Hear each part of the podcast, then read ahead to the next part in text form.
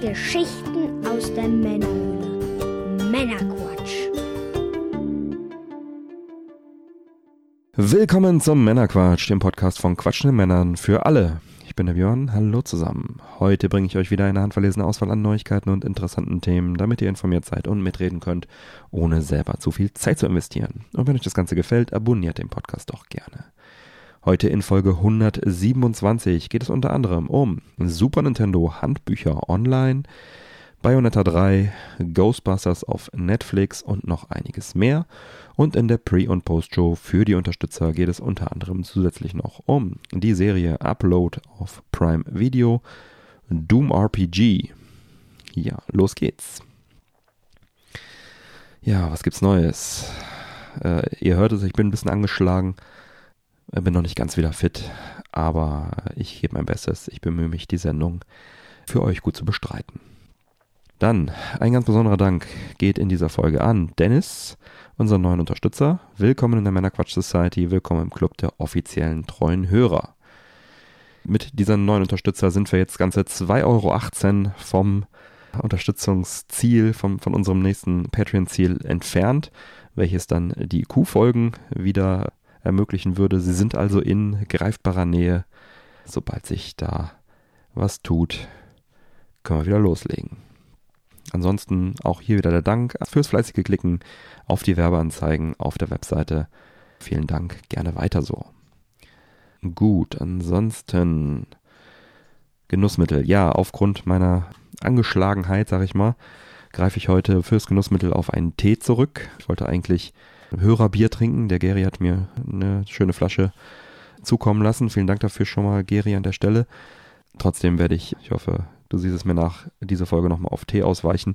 Aber ich dachte, ich äh, weiche nicht äh, zu sehr von meinem Muster ab und trinke einen schönen Mate-Tee, also wirklich klassischen Teebeutel. Und habe jetzt hier also ein, äh, der nennt sich Mate Pur von äh, Bad Heilbrunner. Irgendwie so eine Teesorte, Bio. Ist halt einfach ein, ein Teebeutel, wo Mate-Teeblätter drin sind ich habe auch mal eine Zeit lang wirklich Mate-Tee-Lose gekauft und dann in so einer Bombilla zum Strohhalm äh, regelmäßig äh, getrunken. Und das kommt dem schon recht nahe. Also das ist schon, ja, ist Mate einfach, ne? Also ich nehme gerne mal einen Schluck. Ich hatte mir den eben schon aufgekocht und, und, und ziehen lassen, damit er jetzt auch schmeckt. Und ich nimm mal einen Schluck. Prost. Ah, Tee. ja, wie er sich so über die Sendung schlägt und wie er mir dann schmeckt, werde ich dann später noch erzählen. Wie immer.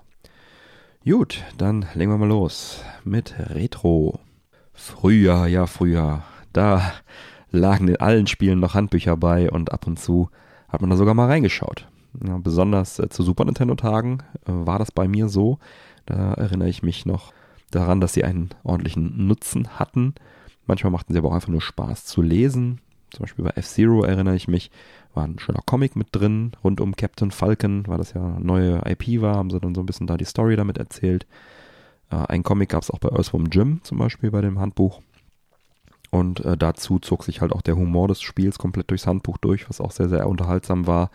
Gab da eine Stelle, ich glaube, ich habe es auch schon mal erzählt, aber ich fand es einfach total witzig damals wie heute, da äh, das Spiel ja auf dem Mega Drive als Lead-Plattform entwickelt wurde und dessen Controller ja bekanntlich nur drei Buttons hat. Und das ist ein Super Nintendo 4 Action Face Buttons, waren halt nicht alle Super Nintendo Knöpfe vorne belegt. Und im Handbuch stand dann als Erklärung, dass der äh, für den äh, unbelegten X-Button, äh, was er so tut, der im Englischen stand so turns on Mrs. Schulz Porch Light in Germany, steht da tatsächlich, so quit pressing it, also sinngemäß schaltet das Veranderlicht von Frau Schulz in Deutschland ein, also Finger weg. Das fand ich einfach eine sehr witzige Erklärung für einen nicht belegten Button. Und ja, man stelle sich vor, was die kreativen Entwickler noch so alles in diese Handbücher reinschrieben damals. Manche waren natürlich auch einfach nur ziemlich straight, forward und, äh, und äh, bieder und trocken, aber es gab auch durchaus welche, die auch schön mit Artworks und so weiter gespickt waren. Also eigentlich immer ganz nett. Von, von Doom erinnere ich mich zum Beispiel. Äh, das war so wie so ein, so ein Mission Ring Book Zumindest in der US-Variante, die ich hatte. Also das schon, äh, gab schon ein paar nette Dinger. Quasi ein Kleinod der Videospielgeschichte, von dem wir heute nur noch aus Geschichten der älteren Generationen erfahren, ja, damals und so weiter. Ja, Handbücher oder überhaupt physische Versionen sucht man ja heute meist vergebens, was irgendwie schade ist. Ich freue mich zum Beispiel immer, wenn ich noch irgendwie ein Handbuch in einem Spiel mit drin habe. Ist ja meistens dann bei den physischen Releases oder bei Special Editions dann noch der Fall. Ja, ist wie gesagt schade, dass es sowas immer weniger gibt und das hat auch ein Community-Projekt so ähnlich gesehen rund um den bekannten Streamer Peeps, mir nicht bekannt, aber soll wohl bekannt sein, der da auch beteiligt war und in diesem Projekt wurden von über 100 Mitgliedern in achtjähriger Kleinarbeit jedes englischsprachige Handbuch für Super Nintendo eingescannt und ins Internet Archive äh, übertragen, und zwar in, das, in die Collection Kirkland's Manual Labor, werde ich auch mal verlinken. Und da wurde also jetzt kürzlich das letzte fehlende Puzzleteil dann eingefügt. Und das Ganze sollte nicht nur für Retro-Fans und Nostalgiker interessant sein, denn auch viele Virtual Console und Switch Online-Nutzer könnten diese Handbücher nutzen. Da sind zwar auch oft Spiele, Manuals online dabei, aber das sind oft gegenüber der Originale recht angepasste, abgespeckte Varianten. Und wer das Total Package will, der ist dann halt bei diesem Projekt genau richtig. Hier wurden sogar unterschiedliche Versionen der Handbücher berücksichtigt, auch wenn es zum Beispiel nur ein alternatives Cover-Artwork war. Alles wie gesagt nur die englischsprachigen. Ja, der erste große Meilenstein ist damit also erreicht, dass alle Handbücher vorliegen. Die Arbeit soll jetzt hier an der Stelle aber nicht enden, denn neben den klassischen Handbüchern waren bei einigen Spielen noch so Infocards dabei oder irgendwelche Poster oder andere, anderes Zusatzmaterial in geschriebener Form. Und wie Kotaku berichtet, möchte das Team jetzt als nächstes halt hingehen und diese Dinger alle noch einscannen und hochladen. Das ist ein tolles Projekt auf jeden Fall. Mich hat das direkt mal zum Schmökern animiert. Ich bin habe mich in meine Jugend zurückkatapultiert gefühlt und habe da also ein bisschen Zeit mit verbracht, mir ein paar Handbücher anzuschauen. Super praktisch, dass die halt dann auch alle da verfügbar sind. Auf diese einfache Art und Weise. Und ich finde das echt cool. Was meint ihr denn dazu? Findet ihr das auch ein schönes Projekt? Oder äh, generell solche Erhaltungsprojekte? Findet ihr das gut? Vermisst ihr Handbücher generell? Teilt eure Meinung gerne mit der Männerquatsch Society im Episodenquatsch-Kanal auf unserem Discord-Server. Und den Link zum Discord findet ihr auf männerquatsch.de. Ja, dann gab es einen Trailer, in dem Nintendo nach Monate der Funkstille einfach mal so ein Release-Datum für Bayonetta 3 rausgehauen hat. Inklusive des Trailers natürlich, ne? Mit viel schönen Grafiken und der Grafikstil ist dabei ja noch ein bisschen ausgeflippter als die Vorgänger, würde ich sagen. Die Umbra-Hexe Bayonetta sowie ihre Gegner sind ja von richtig knalligen Farben umgeben, mit krassen Kostümen und so weiter. Auch sehr freizügig wieder das Ganze. Ansonsten bekommt man da halt die bekannte Action wie vom Platinum Games gewohnt. Optisch legt man da noch eine Schippe drauf im Vergleich mit Teil 2. Allerdings sieht man auch an der einen oder anderen Stelle, dass die Switch-exklusiven Spiele so langsam nicht ja, an die Grenzen der Hardware stoßen und halt eben mit Xbox Series bzw. PS5 Titeln nicht ganz mithalten können. Ich finde es immer noch ausreichend, aber ja, wir befinden uns halt jetzt gerade so an der Grenze zu, von ausreichend. Also irgendwann wird sich das auch überholen. Ja, und Bayonetta bekämpft in diesem Spiel die Homunculi-Invasoren und kann neuerdings auch Dämonen kontrollieren, äh, die mit ihren Waffen dann verbunden sind und das Ganze ja, erinnert ein bisschen an Astral Chain. Da macht man das ja auch so ähnlich. Weiß man nicht, ob es komplett vergleichbar ist, dafür müsste man jetzt erstmal auf das Spiel warten. Ja, passend zur Verkündung des Release-Datums kann das Spiel jetzt natürlich auch schon vorbestellt werden. Gibt natürlich wieder eine Special Edition, die Trinity Masquerade Edition, so nennt die sich, mit zahlreichen Extras, Artbook und so weiter. Da packe ich euch auch mal den Link gerne in die Show Notes zu Folge 127 auf meinerquatsch.de. Ja, Bayonetta 3 ist jetzt nun das zweite große Spiel innerhalb kurzer Zeit, was außerhalb einer Nintendo Direct angekündigt wurde. Und äh, es gab ja schon mal Überlegungen seitens Nintendo, dieses Direct-Format auch zu kippen. Fände ich persönlich sehr schade, denn ich mag dieses Format sehr gerne. Da hat man immer alles schön an einem Ort. Selbst obskure Indie-Games gehen dann nicht unter, weil man es eben komplett schaut oder sich zumindest äh, sehr kontrollierter durchskippt.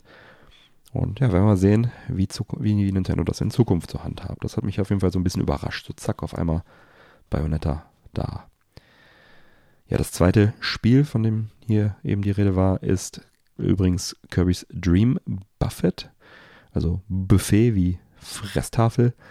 Das neue Kirby-Spiel ist ein knuddeliges, kunterbuntes Partygame, bei dem es darum geht, mehr zu futtern als die Mitspieler. Hier treten mehrere Spieler. Der Pressetext, der Pressetext spricht von einer ganzen Bande von Kirbys im Multiplayer-Action sowohl lokal als auch online gegeneinander an. Die Grafik ist zuckersüß, passt auch zum Thema Essen.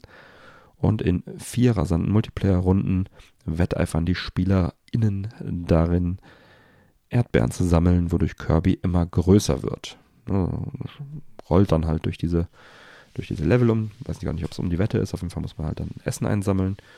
Und dann äh, werden die Konkurrenten buchstäblich beiseite gestoßen. Ziel scheint es zu sein, einfach der dickste Kirby zu werden. Ne? Ob es jetzt auch hilft, schnell zu sein, das wird sich noch zeigen. Äh, optisch und vom Spielprinzip her ist irgendwie eine Mischung aus Kirby's Dream Course für Super Nintendo, eine Prise Pack and Roll für ein DS ist auch noch drin und die Katamari-Spiele habe ich da auch so ein bisschen irgendwie, haben, haben sich mir da direkt aufgedrängt. Ja, hat mich auf jeden Fall alles schon mal sehr angesprochen. Sah schon sehr cool aus. Ich direkt Bock bekommen zu zocken. Und ich freue mich auf eine lustige Multiplayer-Runde mit diesem Nintendo-exklusiven eShop-Titel. Mal schauen, ob es eine physische gibt. Das klingt erstmal nicht so. Ja, Fragerunde an die Männerquatsch Society. Was haltet ihr von Bayonetta 3? Bestellt ihr vor? Welche Version? Würden euch die Nintendo Direct Showcases fehlen? Und was meint ihr zu Kirby's Dream Buffet? Teilt eure Meinung hier auch gerne mit der Männerquatsch Society im Episodenquatsch-Kanal auf unserem Discord-Server. Link dazu auf männerquatsch.de. Ja, mich erreichte eine E-Mail von Microsoft bezüglich der Zukunft von Xbox 360 Spielen in den Games with Gold. Es gibt nämlich keine. Also irgendwie schon, aber ich fange mal von vorne an. Also Microsoft plant ab Oktober keine monatlichen neuen Xbox 360 Spiele mehr in dem Service anzubieten. Im Games with Gold Abo gibt es ja bekanntlich jeden Monat kostenlose Spiele. Darunter bisher halt auch oft Xbox 360 Titel, die dann halt auch automatisch immer auf den, auf den neuen Xbox-Konsolen dann auch abzuspielen war. Sprich, äh, wenn ein 360-Titel in dem Programm war, dann konnte man das auf der Series X und S und der Xbox One dann auch spielen. Ja, nachdem das Xbox Abwärtskompatibilitätsprogramm letztes Jahr kurzzeitig mit 76 neuen Spielen zurückkehrte, sei nun laut Microsoft aufgrund von lizenzrechtlichen und technischen Beschränkungen die Grenze der Möglichkeiten erreicht, neue Spiele aus der Vergangenheit in den Katalog zu bringen. Die per Games with Gold eingesammelten 360-Spiele sollen weiterhin zum Download verfügbar sein, unabhängig vom Mitgliedsstatus. Das heißt, die kann man also auch, wenn man die einmal sozusagen freigeklickt hatte, auch noch äh, laden, wenn man kein Gold mehr hat. Ja, und jetzt liegt der Fokus auf äh, aktuellen Xbox-Spielen ab Xbox One aufwärts und das ist ja auch vielleicht nicht schlecht. Vergleicht man das Programm hier mit den Mitbewerbern, zum Beispiel von dem Programm äh, von Sony, so fällt auf, dass die ja deutlich früher aufgegeben haben. Sony hat Anfang 2019 aufgehört, PS in PS Plus, PS3 und PS Vita Spiele mit äh, reinzugeben und zu verschenken. Anfang 2021 stand ja sogar die Abschaltung des Stores für PS3 und PS Vita im Raum. Wurde ja dann zum Glück doch nicht durchgezogen. Ich denke, den langen Atem darf man Microsoft ruhig positiv auslegen. Ja, in meiner Jugend war die Samstag- und Sonntagmorgende davon geprägt, dass da Cartoons liefen. Viele Cartoons, Kinderserien der 80er Jahre. Eine davon war The Real Ghostbusters, eine Zeichentrickserie, die halt auf den Filmen basierte und halt auch ein bisschen kindgerecht gemacht wurde und mich auch als Kind in die Welt der Ghostbusters einführte. Also ich kannte erst diese Serie, bevor ich dann später die Filme gesehen habe, Teil 2 sogar im Kino, wo ich noch etwas zu jung war. Hui, das glaube ich ab 12. Ja, in den späten 90ern gab es dann nochmal die Extreme Ghostbusters und das war aber einfach nicht mehr dasselbe, also es hat mir nie gefallen. Vielleicht wird ja der neue Versuch einer, einer Neubelebung besser, Netflix und Sony Pictures werden nämlich gemeinsam eine neue Ghostbusters Zeichentrickserie produzieren. Ghostbusters Afterlife Regisseur Jason Reitman und Drehbuchautor und Produzent Gil Keenan fungieren als ausführende Produzenten. Die derzeit noch unbetitelte Serie wird sich in die wachsende Bibliothek animierter Inhalte auf Netflix einreihen, darunter The Cuphead Show, He-Man, The Masters of the Universe, Jurassic World Camp und einige mehr. Und ja, ich bin sehr gespannt. Also ich habe Hoffnungen, dass es äh, ein gutes Revival gibt, weil die eben genannten Serien ja eigentlich auch ordentlich sind. Also besonders He-Man hat mich auch, äh, hat mir auch sehr, sehr gut gefallen. Und äh, da schauen wir mal. Und dann äh, gab Sony Pictures und Ghost Corps noch bekannt, dass die kommende Fortsetzung des Live-Action-Films Ghostbusters aus dem Jahr 2021 in die Heimat nach New York City zurückführen wird. Und das heißt, ja, im nächsten Film geht es zurück in die Feuerwache und da, damit dahin, wo alles begann. Und das ist doch cool. Und er soll dann auch im Dezember 2023 schon in die Kinos kommen. Auf jeden Fall sehr, sehr coole Sache. Und dazu soll dann auch noch ein passendes neues Virtual Reality Spiel Ghostbusters VR Academy vom Entwickler Hologate und einem neuen Ghostbusters Comic von Dark Horse. Äh, die kommen auch noch dazu. Ja, einmal das volle Paket würde ich sagen. Ghostbusters ist wieder äh, voll im Kommen. Da kommt Nachschub für Fans, was ich sehr begrüße, weil ich mich dazu zähle. Ja, kennt ihr noch The Real Ghostbusters, diese alte Zeichentrickserie aus den 80er Jahren? Und äh, hättet ihr Lust auf eine neue animierte Serie? Teilt eure Meinung hierzu auch gerne mit der Männerquatsch Society im Episodenquatsch-Kanal auf unserem Discord-Server. Ihr wisst Bescheid, Discord, Link im Männerquatsch.de. Ja, dann habe ich jetzt hier meinen Mate-Tee, Mate pur von Bad Heilbrunner. Wie schmeckt er denn? Ich nehme nochmal einen Schluck.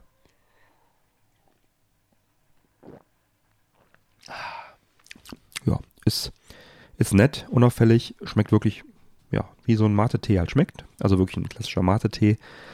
Die frischen Blätter, wenn man die äh, macht, da kann man natürlich dann noch ein bisschen höher dosieren. Also der ist jetzt auch schon so ein bisschen, ja, ich sag mal ein bisschen flacher. Nicht ganz so Mate-intensiv wie jetzt vielleicht lose Blätter. Aber durchaus lecker. Also ich trinke den ganz gerne.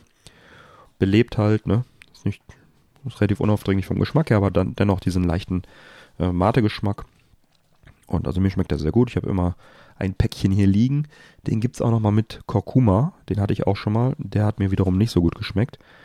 Also ähm, ist sicherlich Geschmackssache, aber da fehlte mir halt komplett der Mate-Geschmack irgendwie. Das war zwar auch Mate-haltig, aber irgendwie Kurkuma und Orangenblätter waren da drin. Und das hat einfach nach was ganz anderem geschmeckt. Also überhaupt nicht das, was ich erwartet habe unter einem Mate-Tee. Also das Ding hier ist einfach ein Mate-Tee. Wenn euch der schmeckt, dann könnt ihr auch lose Blätter äh, mal probieren als nächstes. Die sind ja auch dann gehäckselt oder was, gibt es ja alles in verschiedenen Varianten. Ähm, ja, schöne Sache auf jeden Fall.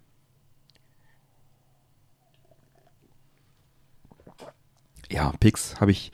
Ich habe einen Pick tatsächlich in der Hinterhand, den ich schon fleißig ausprobiere. Dürft ihr gespannt sein. Aber aufgrund dessen, dass ich ein bisschen angeschlagen bin, verzeiht mir, aber mache ich jetzt an dieser Stelle schon zu. Eine etwas kürzere Sendung heute. Und deswegen schreite ich jetzt hier mal zur Abmoderation. Die Unterstützer bleiben nach dem Abspann noch dran, bekommen dann natürlich noch die exklusive Postshow mit weiteren Themen. Neue reguläre Folgen meiner Quatsch erscheinen an jedem ersten und dritten Montag im Monat.